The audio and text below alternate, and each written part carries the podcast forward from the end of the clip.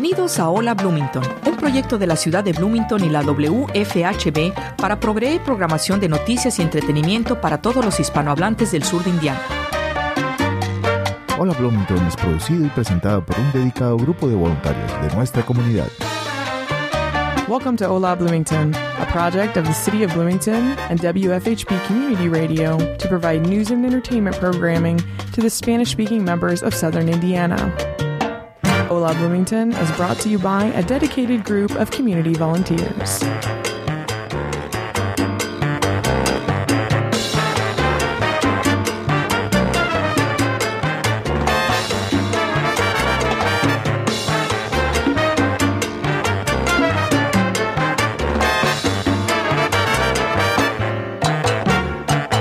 Hola y muy buenas tardes y bienvenidos al programa de la W F H B Hola Bloomington noventa y ocho punto uno F M. Usted que nos escucha, eh, feliz viernes. Ya estamos preparados para el fin de semana. Espero que haya tenido una bonita semana y ya pues listo para descansar y estar en convivio con familia con este clima que ha estado un poco con frío. Pero todo bien, con tal de que estemos pues bien de salud, que es lo más importante en estos momentos. Um, bueno, vamos a iniciar este programa con una invitada súper especial. Eh, como ustedes saben, por cosas del COVID, estamos vía Zoom preparando este programa para usted. Pero también estamos eh, vía Zoom con una persona que ni siquiera está aquí en los Estados Unidos, que es lo más bonito eh, de esta tecnología, que podemos co- uh, conectarnos con otras personas fuera de nuestra área. Y bueno, me gustaría más que nada primero eh, darle la bienvenida y si puede introducirse su nombre y originaria de dónde y a qué se dedica. Vale, muchísimas gracias eh, por la invitación y por estar acá el día de hoy con ustedes. Mi nombre es Diana Rojas, yo soy colombiana, eh, actualmente resido en Berlín, en Alemania, hace algunos años. Pero en el año dos mil catorce viví en Bloomington, estuve estudiando el programa de, de inglés en la Universidad de Bloomington y bueno, siempre llevo a, a esta ciudad en mi corazón y, y estoy muy feliz de estar acá hablándole al público hispanohablante de Bloomington. Eh, soy coach de salud y me dedico a guiar y apoyar a personas que buscan mejorar su salud tanto física como mental y espiritual. También soy profesora de yoga y bueno, me dedico como a todos estos temas de salud holística, mm. no solamente desde la parte de nutrición, sino a través de otras disciplinas como el yoga y el Ayurveda. Mm. Wow, muy bien. Especialmente con esta temporada de el año nuevo que ya estamos pasando, que hubieron metas y será una buena y de poder conectarnos con Diana. Eh, Diana, platícanos un poquito de tu tiempo aquí en Bloomington. Qué emoción el saber que estuviste aquí, estudiaste. Eh, ¿Cómo fue tu experiencia? Platícanos un poquito. Pues mira, eh, yo vivía en Colombia y tenía la meta de aprender inglés porque desafortunadamente no lo logré aprender durante el colegio uh-huh. ni durante la universidad. Entonces tuve como esta meta y alguien me habló de Indiana y de Bloomington y yo dije, es perfecto porque no voy a tener tanto acceso a personas que hablen español en este programa porque otras amigas se habían ido a California, a mm. Florida y pues es un poco más, más complicado. Entonces viajé en mayo del dos mil catorce a Bloomington. Eh, mi, me quedé por siete meses aproximadamente, estuve todo el verano, fue increíble, mm. hice el programa de, de inglés de la universidad y ya al final presenté mi TOEFL, eh, tuve como un buen puntaje y pues lo más importante es que logré aprender muy bien y, y a comunicarme y pues esto me cambió la vida totalmente porque gracias a eso fue que pude después venir a Alemania, estudiar mi máster, hacer mi programa de coaching de salud que fue en inglés, mm. viajar a la India, hacer mis otros programas wow. que también fueron en inglés. Entonces, definitivamente, sí, mi tiempo en Bloomington fue muy bueno y todo lo que aprendí allá, pues, me cambió la vida completamente. Wow, qué bonito y qué bueno. Y sí es cierto, a veces tenemos que ir a un otro lugar don, donde es un tipo de inmersión para poder eh, definitivamente aprender más. Es muy común también que la gente va a otros países latino- latinoamericanos para aprender español y hacen una inmersión. Y creo que, Diana, que eh, Bloomington creo que era una buen, una buen lugar porque no hay muchas personas que hablamos aquí, bueno, latinas más que nada, la población no es tan grande como dijiste tú, California, que otras personas fueron. Um, entonces, felicidades por eso. Y algo muy curioso, que interesante también, porque ahorita estás en Alemania, pero también por parte de tu carrera, de los estudios que has hecho, eh, viajaste a la India, dijiste. Y sé que estamos sí. aquí para hablar sobre nutrición, pero que, queremos saber qué, qué tal esa experiencia también en la India. Qué bonito, ¿cómo, cómo te fue por allá? Eh, pues mira, a India he ido ya dos veces. La primera vez fue justo antes del COVID, dos mil diecinueve, mm. finales. Fui a un matrimonio de un amigo que conocí en mi máster. Y bueno, fue increíble, hice toda la parte turística, eh, estuve en el matrimonio, que es una experiencia del, de otro mundo, porque son tres días de fiestas. Y eh, al final de este viaje en dos mil diecinueve, yo ya había empezado a practicar yoga, digamos como en mis tiempos libres, pero no tenía todavía muy claro como de qué se trataba el yoga más allá de la práctica física. Y aprovechando que estaba en India, visité un lugar que se llama Rishikesh, que es la cuna del yoga, mm. y hice como un pequeño retiro de una semana de yoga y meditación. Mm. Y fue increíble, me encantó, pude aprender, digamos, los orígenes y más allá de la parte física, qué significa el yoga y cómo nos puede ayudar en nuestro desarrollo espiritual. Y bueno, ya des- después vino la pandemia, todo esto, pero siempre se me quedó en la cabeza de tengo que volver a India, tengo que volver, quiero estudiar más, quiero aprender. Y el año pasado, finalmente, ya después de que reabrieron después del COVID, logré viajar durante dos meses. Estuve un mes en el sur, en Kerala, allá hice mis estudios de nutrición Ayurveda. Ayurveda es la medicina ancestral de la India, que viene desde hace tres mil a cinco mil millones de años, cinco mil años, perdón. eh, y después estuve en Rishikesh nuevamente, en el norte de la India, y hice mi curso de profesora de yoga por doscientas horas. Y bueno, la India es un país que yo creo que amas u odias. No hay como nada en el medio. Y yo lo amé. Ay, qué bien. Pero también entiendo y conozco personas que, que dicen que es demasiado y eh, puede ser demasiado para algunas personas porque hay demasiada gente, demasiado ruido, hay mucha estimulación de todos los sentidos en todo momento, pero al mismo tiempo es una cultura súper rica en, en muchas cosas y la gente es increíble, la gente es muy, muy amable y yo creo que eso hizo para mí India tan especial. Mm. Y la curiosidad también, este, tocante India, ¿hay, hay un cierto vestimiento que tenían que to- uh, ponerse o usar o era co- regular? No, tú puedes usar una ropa normal, pues okay. La ropa que normalmente usas. Uh-huh. Lo que es importante es estar cubierto, o sea, allá no, no puedes usar shorts, uh-huh. ni ropa muy reveladora, por decirlo uh-huh. así, eh, pero de resto no, pues puedes usar pantalones, puedes usar okay. todo, siempre y cuando pues estés un poco cubierta. Sí, okay, sí, es lo que más o menos me sabía, pero pues quería que viniera alguien que ha estado allí. Um, pero sí, qué bonito que estés pasando, bueno, pasaste por estas bonitas experiencias y que tu carrera te ha llegado, te ha, ha motivado pues a poder pasar a diferentes eh, países. Ahora estás en, Alemán, en Alemania, perdón, y, um, y lo bonito es que también el inglés es lo que también puedo ayudarte a juntar, a conectar, a hacer esas conexiones. Y qué bonito que, que esa experiencia te va pues a durar por siempre, porque es tu carrera y es algo que me gustaría saber qué es lo que te motivó eh, esto que haces tú con lo que estás haciendo en tu carrera. ¿Alguien te dijo algo? Mm. Este, no sé, no, ¿qué, qué, ¿qué fue lo que te motivó? ¿Qué, lo, ¿Qué le motivó a Diana? Bueno, mi principal motivación fue mi propia salud en un principio, mm. porque durante muchos años, desde, desde que era muy pequeña en realidad, eh, venía sufriendo de...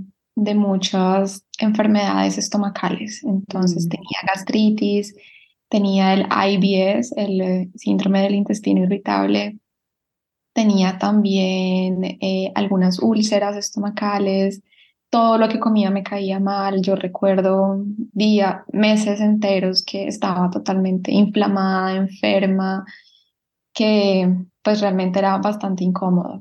Mm. Y, y bueno, to, to, toda la vida, más o menos desde los ocho, nueve años, tengo como esas, tenía esas, esos temas estomacales, pero realmente pues nunca le paré mucha, mucha atención. Iba al médico, pero pues en el médico me decían, no, pues mira, tienes una condición y tienes que vivir con ella.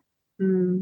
Puedes tomar estas pastillas, puedes tomar estas cosas como para calmar los síntomas, pero pues tienes más o menos que vivir con eso.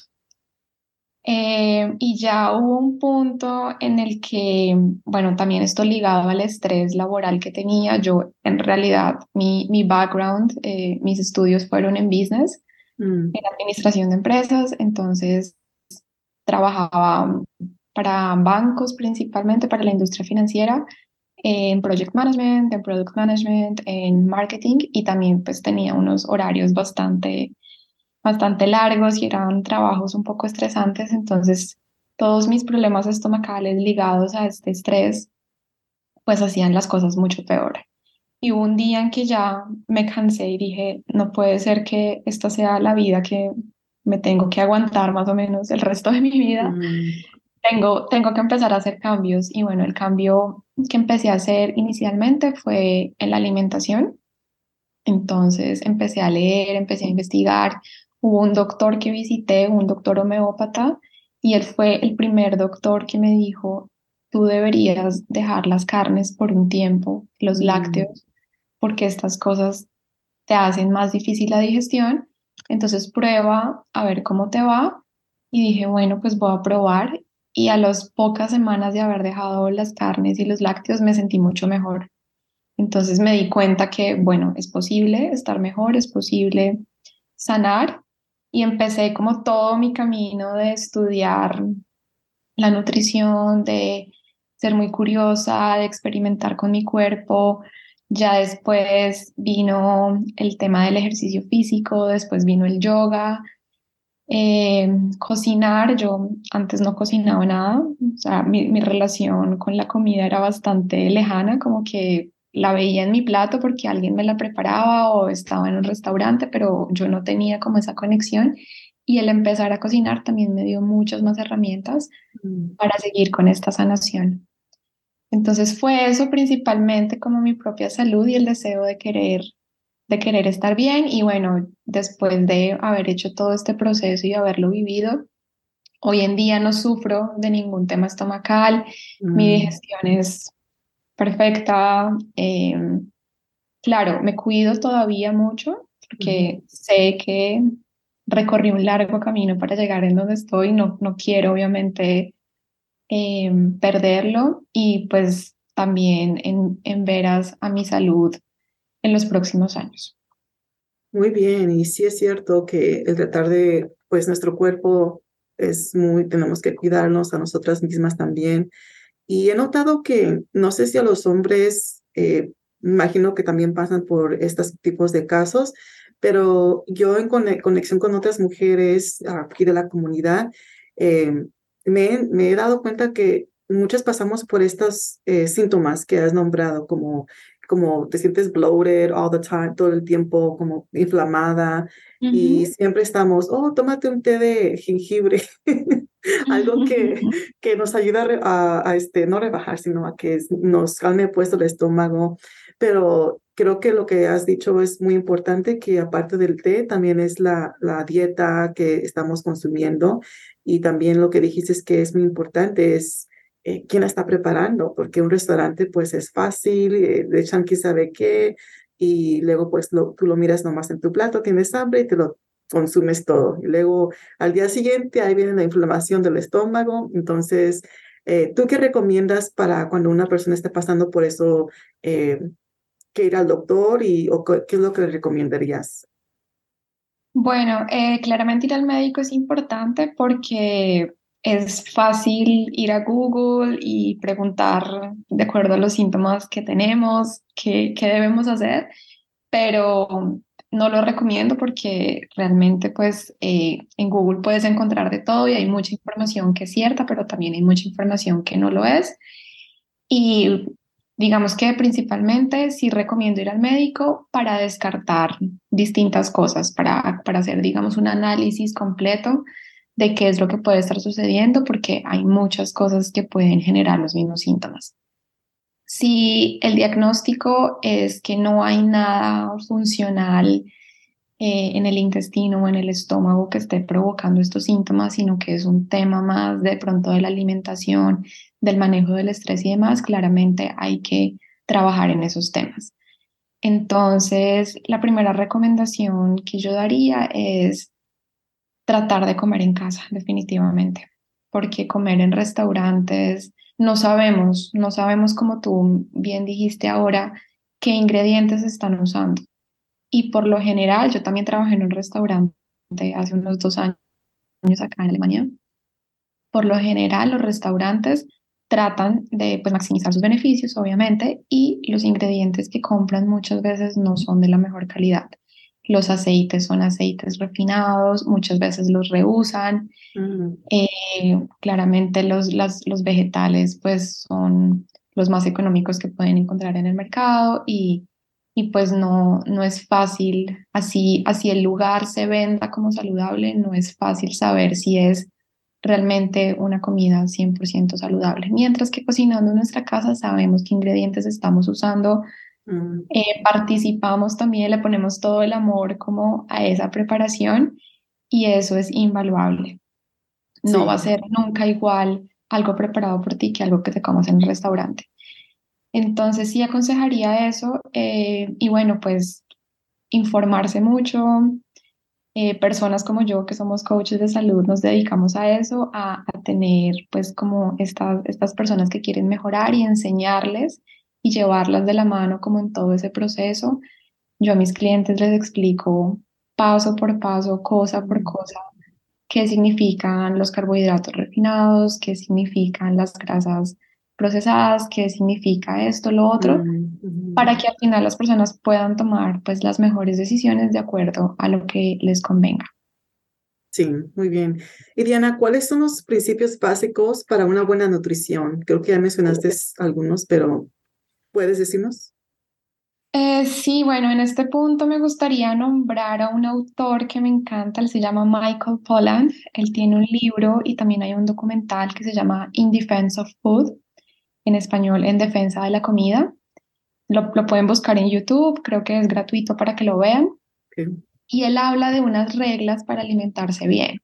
Entonces, él habla de tres reglas fundamentales que me encantan porque suenan como, como un poco obvias, pero eh, realmente muchas personas pues no las aplican. Entonces, la primera es eat foods, comer comida.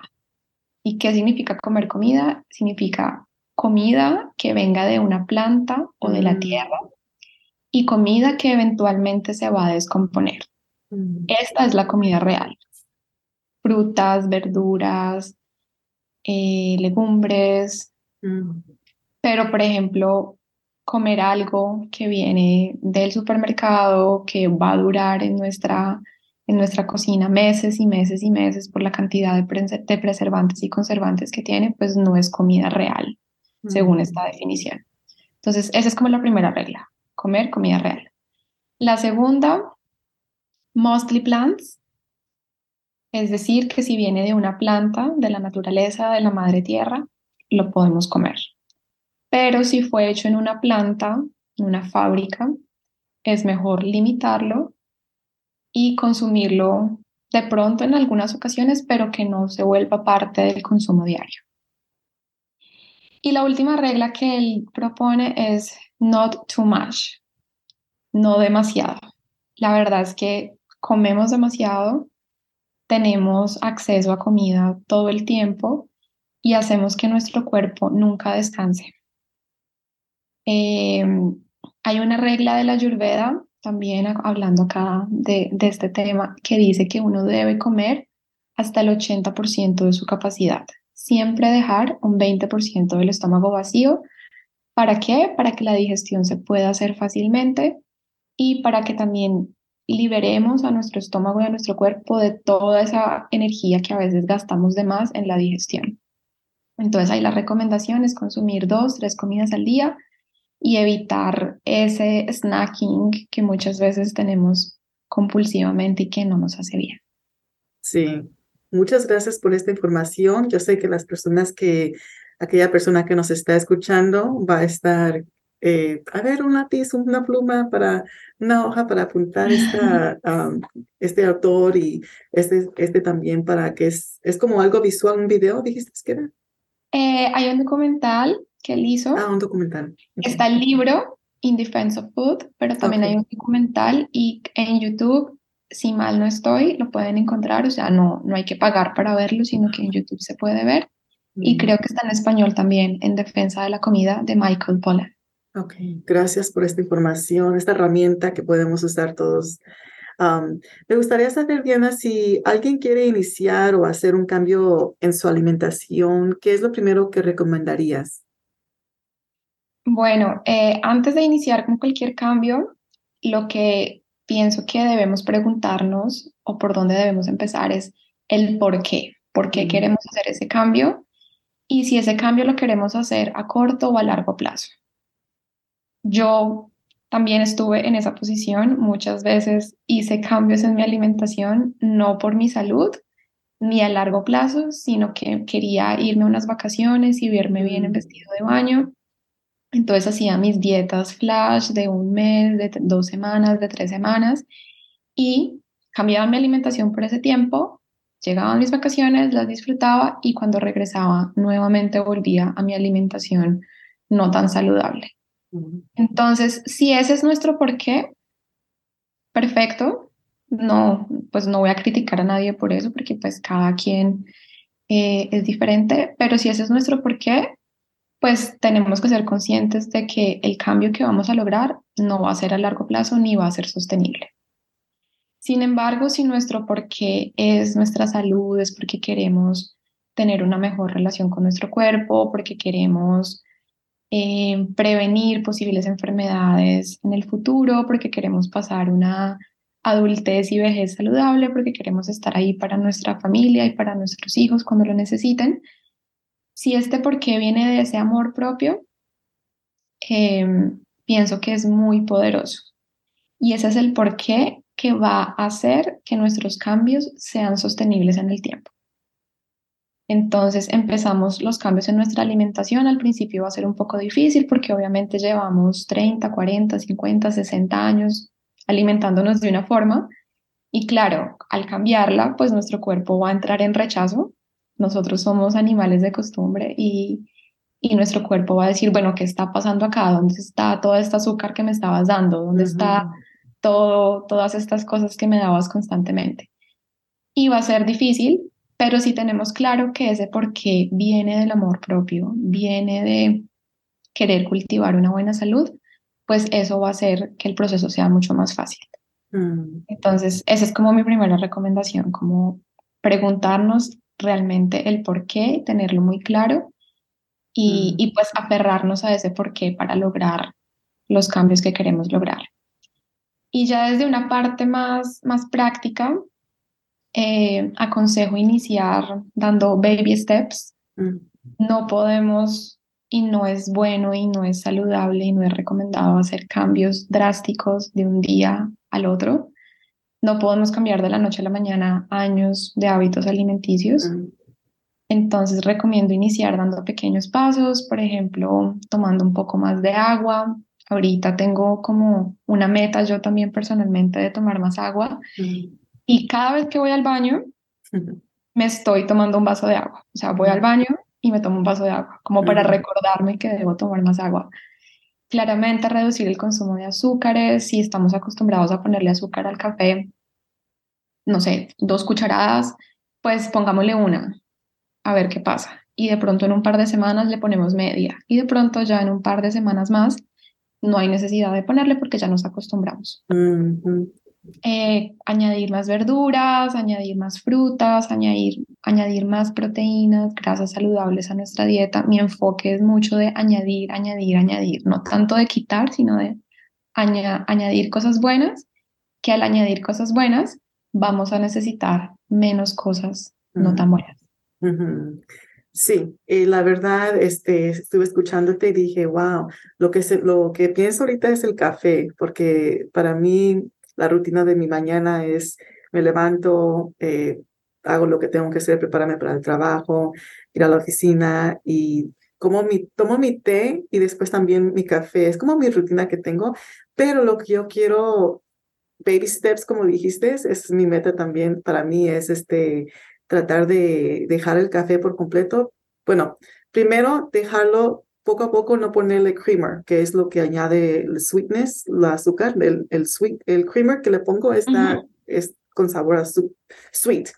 Um, entonces digo, ok, quiero tomármelo sin nada, quiero, esa es mi meta, que primero no, to- no poner nada de azúcar al, al café, así black, así como lo toma mi esposo, pero digo, ya después poco a poco disminuir mi consumo, el aumento que me sirvo, simplemente para mí, porque a veces estoy bien, bien acá, eh, hyper, sí, y, y dije, no, es que no creo que esto es saludable.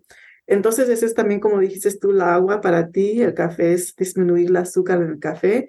Eh, en el té no, tomo azu- no le echamos azúcar, entonces ahí voy poco a poco, como dices tú. Creo que eso es muy importante, eh, que, usted pa- que usted sepa que es baby steps, entonces es poco a poco eh, disminuir algo y, como dice Diana, añadir eh, otra cosa que sea eh, bueno para su salud. Eh, Diana, ¿qué alimentos deberíamos priorizar eh, en nuestra dieta? ¿Hay uno o hay muchos? Bueno, claramente lo más importante es consumir frutas y verduras. Alrededor del okay. cincuenta por ciento de nuestra alimentación debería venir de las frutas y las verduras. Eh, acá hay una recomendación puntual y es comer el arco iris. Mm. Eh, comer el arco iris significa comer frutas y verduras de diferentes colores y hacer que nuestros platos siempre luzcan coloridos. Mm. Si nuestro plato luce muy blanco, muy pálido, quiere decir que únicamente estamos consumiendo de pronto arroz, estamos consumiendo harinas, estamos consumiendo pastas y les hace falta, digamos, un poco de color. Entonces, tratar siempre de integrar muchas frutas y verduras en nuestra dieta, cincuenta por ciento. Mm. Eh, otros alimentos que deberíamos priorizar son las proteínas. Acá, dependiendo de la... De, de lo que cada persona le guste, pues están las proteínas animales o están las proteínas vegetales.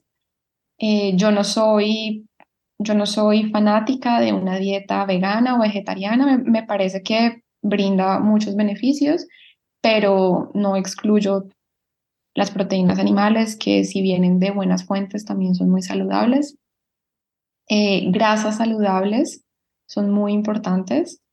Hay ahí como una, como una misconcepción de las grasas y pensamos que las grasas son malas, que nos van a engordar, pero lo que debemos fijarnos es el tipo de grasas.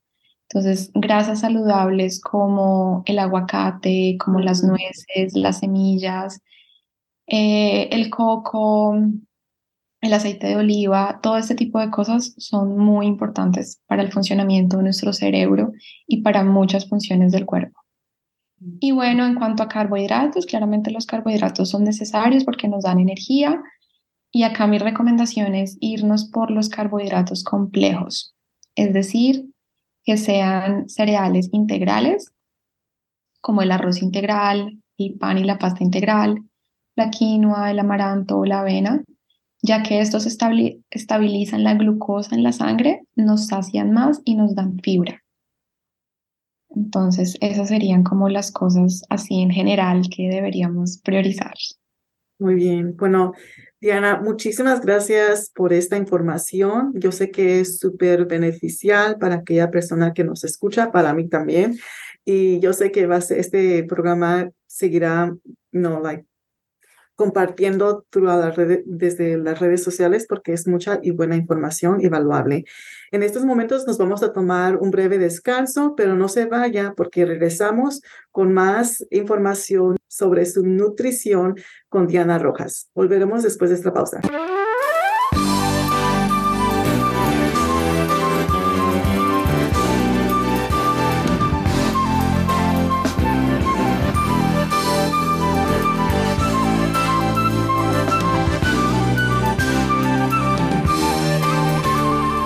Hola Bloomington es producido por un dedicado grupo de voluntarios de esta comunidad. Para formar parte de nuestro equipo, llámenos al three two three, one two zero zero. Usted ha escuchado el programa Hola Bloomington, un proyecto de la ciudad de Bloomington y la W F H B para proveer programación de noticias y entretenimiento para los hispanohablantes del sur de Indiana.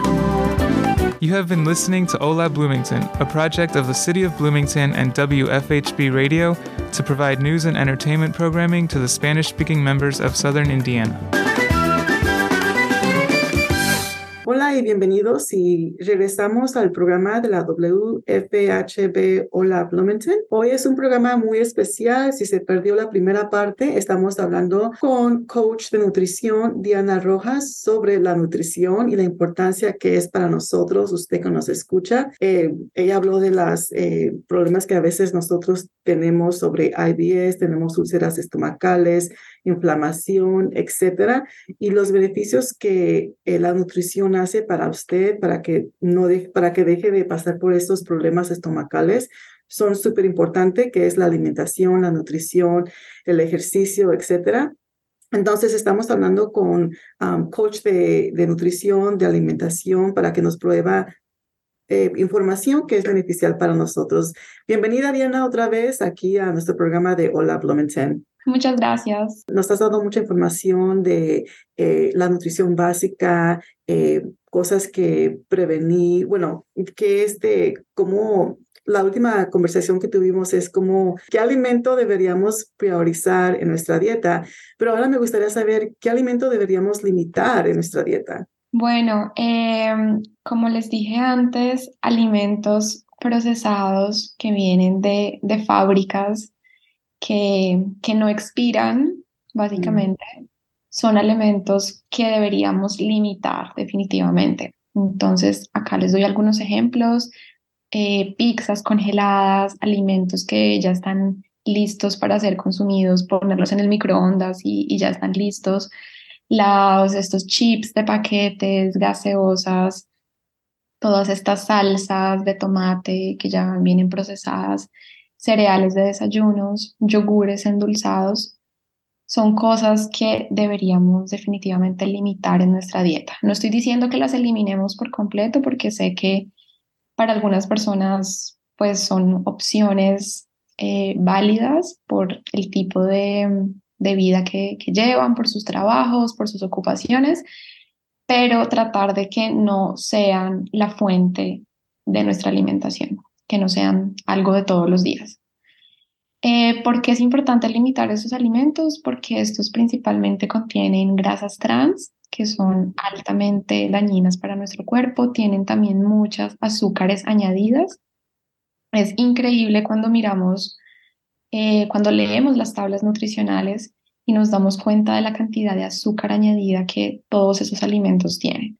Son a veces hasta cosas que no nos imaginamos que van a tener azúcar porque son saladas, pero tienen todas estas azúcares y se las ponen para mejorar el sabor, para mejorar la apariencia, para que pues las consumamos más, porque este es el objetivo de estas empresas alimenticias, que consumamos más y más. Entonces nos ponen todo esto escondido y aparte también tienen un montón de químicos, de, preserv- de preservantes, de conservantes que pues tampoco son beneficiosos para nuestro cuerpo. Entonces acá mi recomendación es tratar de alejarnos de este tipo de cosas si las vamos a consumir, que sean muy esporádicamente o que hagamos estos baby steps y empecemos a, a disminuirlas. Mm, muy bien. Me gustaría mencionar cómo vamos, cómo podemos incluir o involucrar el ejercicio con estas dietas, ya sea eh, alimentos que priorizar, alimentos eliminar en, en nuestra dieta también esos ciertos alimentos. ¿Cómo se conecta con el ejercicio? Depende, como por ejemplo mencionaste también, eres coach de yoga, meditación y otras um, formas. Si uno está excesivamente haciendo ejercicio, ¿debería uno comer ciertos alimentos? Eh, bueno, depende, ¿no? Es, es, es muy bioindividual, depende del ejercicio que hagamos, depende de la intensidad. eh, claramente atletas que pues tienen un, un gasto energético muy, muy grande por la actividad física que realizan, pues deben poner mucha más atención al tipo de alimentación que están teniendo y consumir de pronto muchas más proteínas o carbohidratos complejos. Pero en general, para una persona que hace ejercicio, eh, no sé, unas dos, tres veces por semana para mantenerse saludable, eh, la alimentación no, pues no, no, no debe ser muy diferente al de una persona que no hace ejercicio. Entonces, eh, es verdad, hacer ejercicio de pronto nos va a requerir un poco más de, de gasto calórico. Entonces, de pronto vamos a tener que comer un poco más por ese gasto calórico extra que estamos teniendo. Pero si nos enfocamos en la calidad de nuestra nutrición y no en la cantidad, acá hago el paréntesis para mencionar también que esto de contar calorías no, no es la mejor idea. Mm, okay. eh, enfocarnos más como en la calidad de lo que estamos comiendo. Y si estamos comiendo muchas frutas y verduras, como ya lo mencioné, proteínas animales y vegetales de buena calidad, si estamos consumiendo grasas saludables, eh, si estamos también tomando mucha agua, pues no deberíamos por qué preocuparnos eh, por, por lo que podamos comer extra por el ejercicio que estamos haciendo. Uh-huh, sí, y conozco una persona que ella es lo que ella me ha dicho, que ella come de todo un poco, pero también está haciendo mucho ejercicio. Bueno, hace como un poquito cada día, pero lo hace, es muy consistente y me da como motivación porque ella está comiendo, no se limita en mucho y está comiendo saludable y a la misma vez está haciendo ejercicio que no es excesivo, pero sí es que pienso que rebaja o no le afecta tanto porque lo que consume lo está eh, working out o lo que sea que tenga que hacer. Es lo que yo pienso, yo no soy coach. No, está, está perfecto. Eh, acá mi recomendación es incluir el ejercicio, obviamente, en, en, la, en la vida de, de cada uno de nosotros, pero no irnos a los extremos tampoco. Ningún extremo es bueno. Entonces, hay personas que creen que tienen que ir al gimnasio seis días a la semana y entrenar por dos horas y hacer, wow. Y entre más sude, pues mejor, mejor eh, físico y mejores resultados voy a adquirir, y en realidad no es verdad. Si, no, si nos vamos a ese extremo, si primero no estamos acostumbrados a hacer este tipo de, de, de ejercicios y empezamos una rutina como estas, créeme que en dos, tres semanas máximo vamos a estar ya completamente agotados, uh-huh. Vamos a um, odiarlo completamente y no queremos volver a saber nada de eso. Entonces es mejor, mucho más recomendable hacer ejercicio tres veces por semana, dos, tres veces por semana. No hay necesidad de hacer rutinas de dos horas ni nada de esto, cuarenta y cinco minutos está perfecto. Si no tenemos el tiempo, media hora también está bien, quince minutos también está bien. Entonces, mm. Y no todo es el gimnasio. Yo tenía como esa concepción antes y decía, no, si no voy al gimnasio, no estoy haciendo nada. Mm.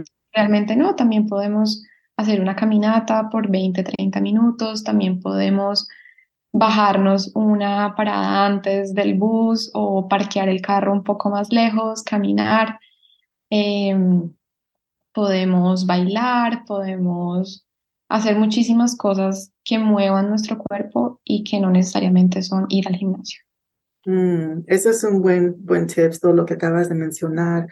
Eh, me recordé cuando vamos a la tienda en el estacionamiento, yo trato de estacionarme lo más lejos de, de la entrada, simplemente porque no quiero que le peguen a mi carro, que otro carro accidentalmente con, ah, eh, choque uh-huh. con mi carro. Dijo, no, donde esté más vacío yo me estaciono. Y pues por lo regular la gente se estaciona cerca de la entrada.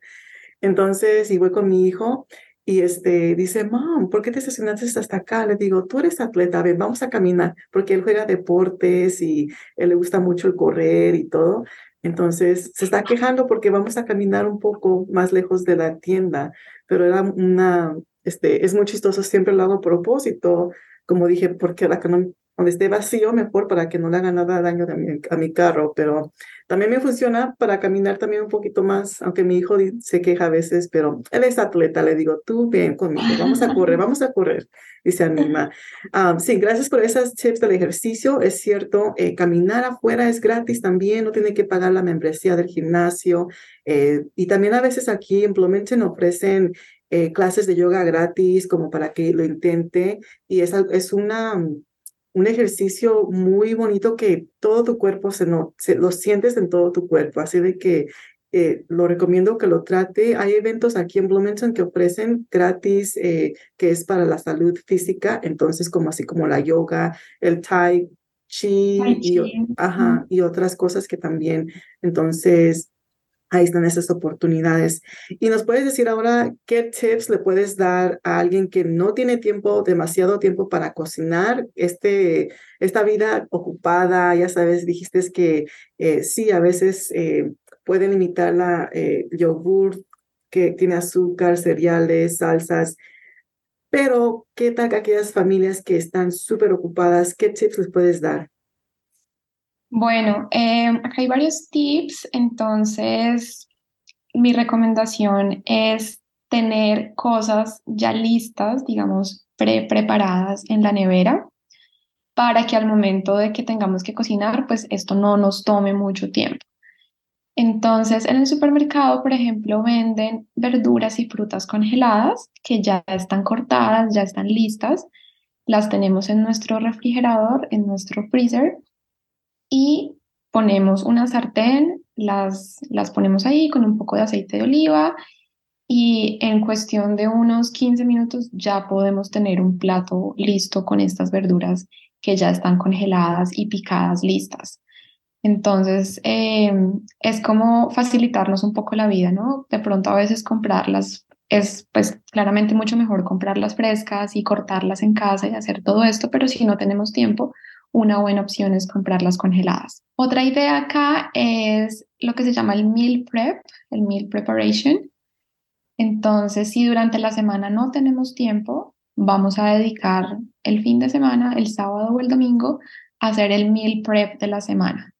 Entonces, vamos a cocinar en batches, en grandes cantidades, ya las tengamos listas, y sea únicamente calentarlas o descongelarlas. Y también las podemos llevar a nuestros lugares de trabajo y calentarlas, pues, En, en el horno que tengamos allá.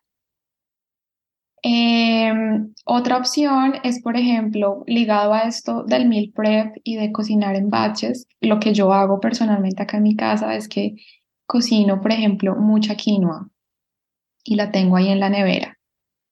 Y tal vez me, me, me canso si como todos los días la misma quinoa, como con los mismos sabores. Entonces lo que hago es que le voy cambiando las verduras, le voy cambiando, no sé, un día por ejemplo le puedo poner pescado, otro día le pongo tofu, entonces le voy cambiando como, como los acompañamientos, pero es la misma quinoa de base. Y la tengo ahí ya lista para, para prepararla toda la semana. Eh, otras cosas que yo también hago acá en mi casa, por ejemplo, ya tengo listos los pedacitos de salmón en la nevera y tengo mi air fryer, que ha sido una de las mejores cosas que he adquirido en los últimos años. Entonces pongo el salmón en, la, en, en el air fryer con un poco de aceite de oliva y se demora diez a quince minutos máximo en estar listo. Eh, también, por ejemplo, hacer una crema de vegetales es algo muy sencillo. Se cocinan los vegetales y después se pueden licuar y ya queda una crema de vegetales. Hacer omelets es algo también muy sencillo para una cena rápida o para un desayuno rápido, un sándwich, pero cuidando entonces de que los ingredientes sean ingredientes buenos. Y hay algunas apps como Tasty, es una app eh, que creo que es muy conocida en Estados Unidos, y en esta app hay muchas recetas, tú puedes buscar, tú puedes entrar y buscar recetas de menos de quince minutos, de menos de veinte minutos, recetas con máximo cinco ingredientes, por ejemplo, y te salen un montón de ideas. Entonces hay que ayudarnos con todo este tipo de cosas, porque pues es muy fácil decir no tengo tiempo, ¿verdad? Es como la excusa que, que nos damos y que le, le damos a los demás, pero al final podemos sacar el tiempo y podemos buscar como todas estas ideas que nos ayuden para alimentarnos mejor. Sí, um, sí, cierto. Algo que, que mencionaste es, es el air fryer. ¿Es algo que tú recomendarías a aquella persona que pueda comprarlo para eh, mejorar la salud? Eh, a mí me ha funcionado muy bien. Yo vivo sola, entonces pienso que para una persona que vive sola o tal vez para una pareja es, es una buena opción, porque al final es lo mismo que un horno. No, no, no es una cosa tan diferente de un horno, okay. eh, pero al ser pequeño, al ser como ese hornito pequeño, hace que, por ejemplo, el salmón esté listo muy rápido, que mm. las verduras también, que todo esté muy rápido. Entonces, no hay que esperar ahí media hora en el horno a que todo esté listo, sino mm. que en diez, quince minutos ya está. Eh, y también, por ejemplo, hacer las papas fritas sin, sin freírlas, es una opción que nos da la air fryer. Entonces, como este mm. tipo de cosas que tal vez nos gustan, pero que son de pronto no las más saludables, las podemos hacer. Mm. Muchas mucho, gracias. Mucho mejor en la air fryer. Muy bien, sí, preguntaba porque también conozco a otras personas que tienen air fryer y este, pues dije, pues ¿cuál es la diferencia? O, pero me acabas de explicar exactamente. Y creo que hay muchas personas que lo tienen, excepto yo, ¿no? Pero sí me han dicho de cómo funciona y que la comida es rápida y que está, está bien rica. Entonces, es otra, otra cosa, otra herramienta que podemos usar también para nuestra eh, nutrición. Um, Diana, déjanos saber qué, qué mitos existen acerca de la alimentación saludable. Bueno, hay muchos mitos. El primer mito es que es muy costoso comer saludable, de que la comida saludable es muy cara. Muchos de mis clientes con los que trabajo me dicen, no, bueno, quiero, quiero cambiar mis hábitos y, y quiero alimentarme mejor, pero no tengo, no tengo el presupuesto para ir al supermercado bio, para comprar todos estos productos que son saludables. Entonces, ese es un mito porque realmente podemos comer saludable de una manera muy económica. Como ya les dije, el cincuenta por ciento de nuestra alimentación debería basarse en frutas y verduras. Esto no es costoso. Dependiendo de dónde lo compremos, no es costoso comprar frutas y verduras. Lo mismo, legumbres como las lentejas, los garbanzos, los frijoles, son generalmente muy económicos, nos rinden mucho y son de alto valor nutricional. Eh, claro, si nos vamos al, ¿cómo se llamaban estos supermercados en Estados Unidos? Se me olvidaron, que son como super bio, healthy. Oh, like organic, este... Oh, Whole Foods, ¿se llama? Whole Foods, yes, Whole Foods. Tenemos uno aquí cerca. Si nos vamos al Whole Foods y uh-huh. vamos a hacer todo nuestro mercado en el Whole Foods, claramente sí nos vamos a gastar mucho dinero, pero de pronto podemos ir a Whole Foods a comprar únicamente ciertas cosas y el resto los podemos conseguir en los mercados, en los mercados campesinos, en mm-hmm. los mercados locales, fresh markets, yeah. los fresh markets, yeah. y, y no, es, no es realmente costoso. Mm, eh, okay. Otro mito que existe es que al comer saludablemente voy a restringirme de todo lo que me gusta y voy a tener hambre todo el tiempo. Y esto tampoco es cierto. Mm. Entonces tenemos como en la cabeza que una dieta saludable se compone únicamente de ensaladas, por ejemplo. Pero como ya lo vimos, la alimentación saludable compone muchísimas cosas y es muy, eh, es muy fácil eh, comer cosas que nos van a saciar. Entonces, tener como, como este mito en la cabeza realmente no... no nos ayuda para poder iniciar este proceso. Mm. Otro mito es que no es rico, de que aparte de que voy a tener hambre todo el tiempo, voy a comer horrible, y tampoco es cierto. Les invito a que miren esta app de Tasty, que miren recetas saludables. Hoy en día hay miles de blogs en internet, eh, de hecho ahorita también les cuento un poco de, de mi página web donde pueden encontrar mm-hmm. recetas. Y hay muchas, muchas, muchas opciones saludables y deliciosas. Entonces, mm. es cuestión de que, de que probemos, de que experimentemos, de que probemos y seguramente este mito pues va a cambiar. Mm. Y el último mito, que también es muy, que lo escucho todo el tiempo y que lo vivo todo el tiempo con las personas con las que trabajo, es que es todo o nada. Mm. Si no lo hago bien todo el tiempo, no funciona. Entonces, si empiezo mi proceso para alimentarme mejor, pero un día me como una torta, me como un helado, ya, perdí mm. todo, ya... Mejor entonces ni para qué continúo, porque pues ya perdí todo mi proceso y no hay nada que hacer y no voy a poderme alimentar saludable. Uh-huh. Entonces hay que quitarnos como esa mentalidad del todo o nada de la cabeza, empezar con los baby steps que ya comenté, uh-huh. y tener de pronto un, un margen también de error, por decirlo así, un margen que en el que digamos, listo, el ochenta por ciento de mi tiempo me estoy alimentando conscientemente, estoy cocinando, estoy siguiendo estos, estos principios, y un veinte por ciento, pues no, porque me invitaron a un, a un cumpleaños y comí torta, porque fui uh-huh. al restaurante, porque... Eh, es Navidad, porque etc, etc, y yo también lo hago, yo siendo coach de salud y nutrición, yo lo hago y yo también me, me disfruto mi, mi postre y me disfruto mi helado y me disfruto mis cosas, porque pues tampoco hay que ser cien por ciento súper saludable todo el tiempo. Uh-huh. Es mejor ser un ochenta veinte a, a no hacer nada. Uh-huh. Muy bien, eso es una, una buen, un buen tip, una buena regla de tener y no decepcionarse y tirar todo afuera por un ice cream o una sweet o lo que sea. So, bueno, ya casi estamos llegando al final, Diana, pero nos gustaría, eh, mencionaste tu página web, ¿me puedes decir un poquito más de eso, de qué es, cómo la, la encontramos en la web? Bueno, eh, mi página web se llama the mind fullist punto com. doble u doble u doble u punto the mind fullist punto com. eh, recién la lancé, la lancé en diciembre mm. el, del año pasado. Tenía como la meta, el propósito de año de lanzar mi página web y bueno, eh, me demoré un poco más de lo planeado, pero mm-hmm. finalmente la lancé en diciembre. Y en mi página web pueden encontrar pues más información sobre mí, pueden encontrar más información sobre el programa de coaching de salud que ofrezco, que es un programa uno a uno, personalizado, de acuerdo a las necesidades y deseos de cada persona que trabaja conmigo, porque cada persona es diferente y busca diferentes objetivos. Entonces, ahí está información de mi programa de coaching de salud.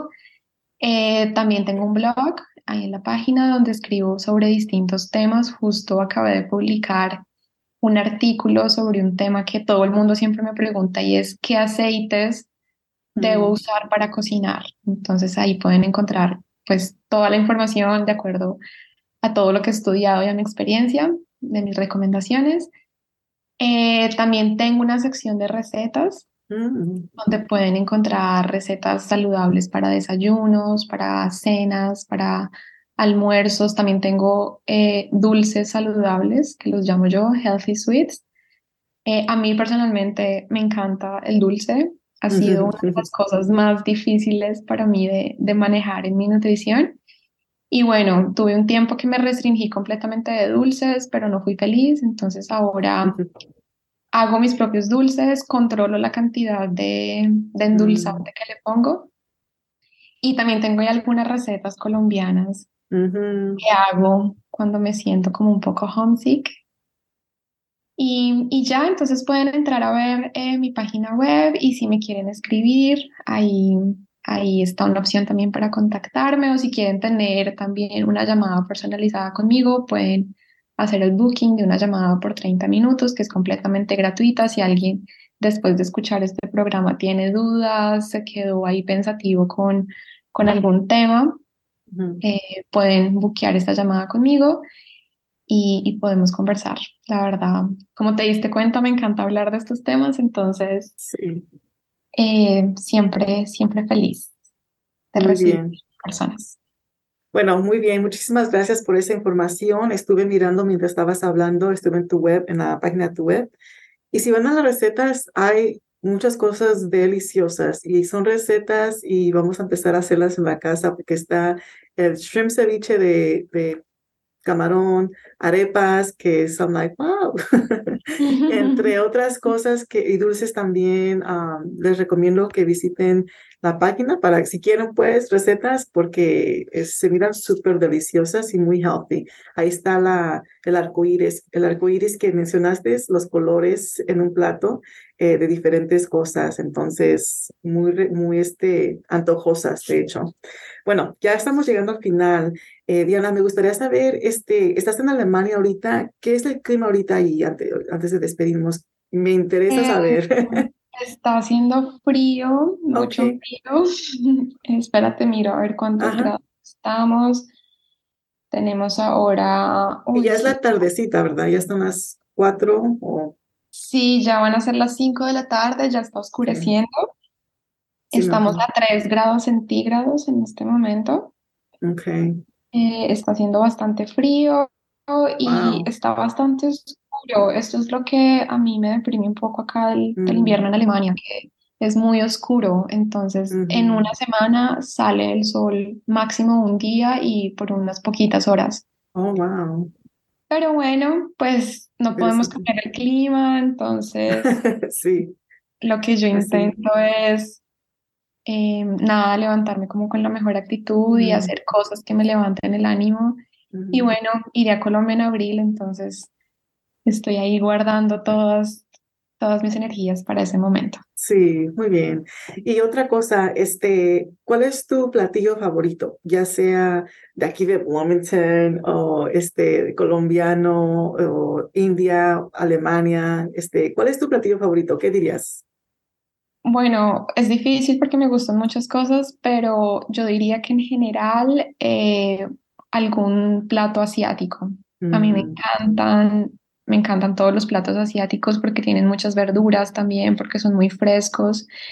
Estuve en Vietnam también el año pasado y mm. quedé enamorada de toda esta gastronomía vietnamita. Entonces diría que alguno de estos, de estos curries o, o alguna de estas preparaciones asiáticas. Eh, sí, esos son mis platos mm, favoritos. Suena rico. Bueno, muy bien. Gracias por compartir esa información, toda esta información con nosotros. Aquella persona que nos está escuchando, yo sé que va a obtener mucha información valuable para nuestra salud. Les quiero dar las gracias también a todos los que, a todos los que nos acompañaron esta tarde. Escríbanos con alguna sugerencia que usted tenga para el programa, así como alguien recomendó que nos contactáramos con Diana Rojas sobre la nutrición, dijimos, sí, hay que hacerlo.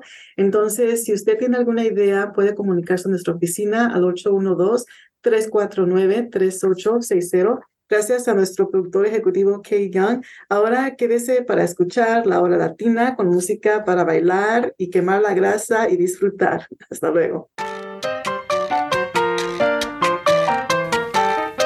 Usted ha escuchado Hola Bloomington, un proyecto de la ciudad de Bloomington y la W F H B para proveer programación de noticias y entretenimiento para los hispanohablantes del sur de Indiana. Hola Bloomington es producido por un dedicado grupo de voluntarios de esta comunidad.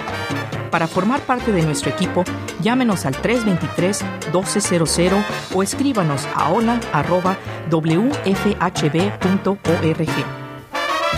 You have been listening to Hola Bloomington, a project of the City of Bloomington and W F H B Community Radio to provide news and entertainment programming to the Spanish-speaking members of Southern Indiana.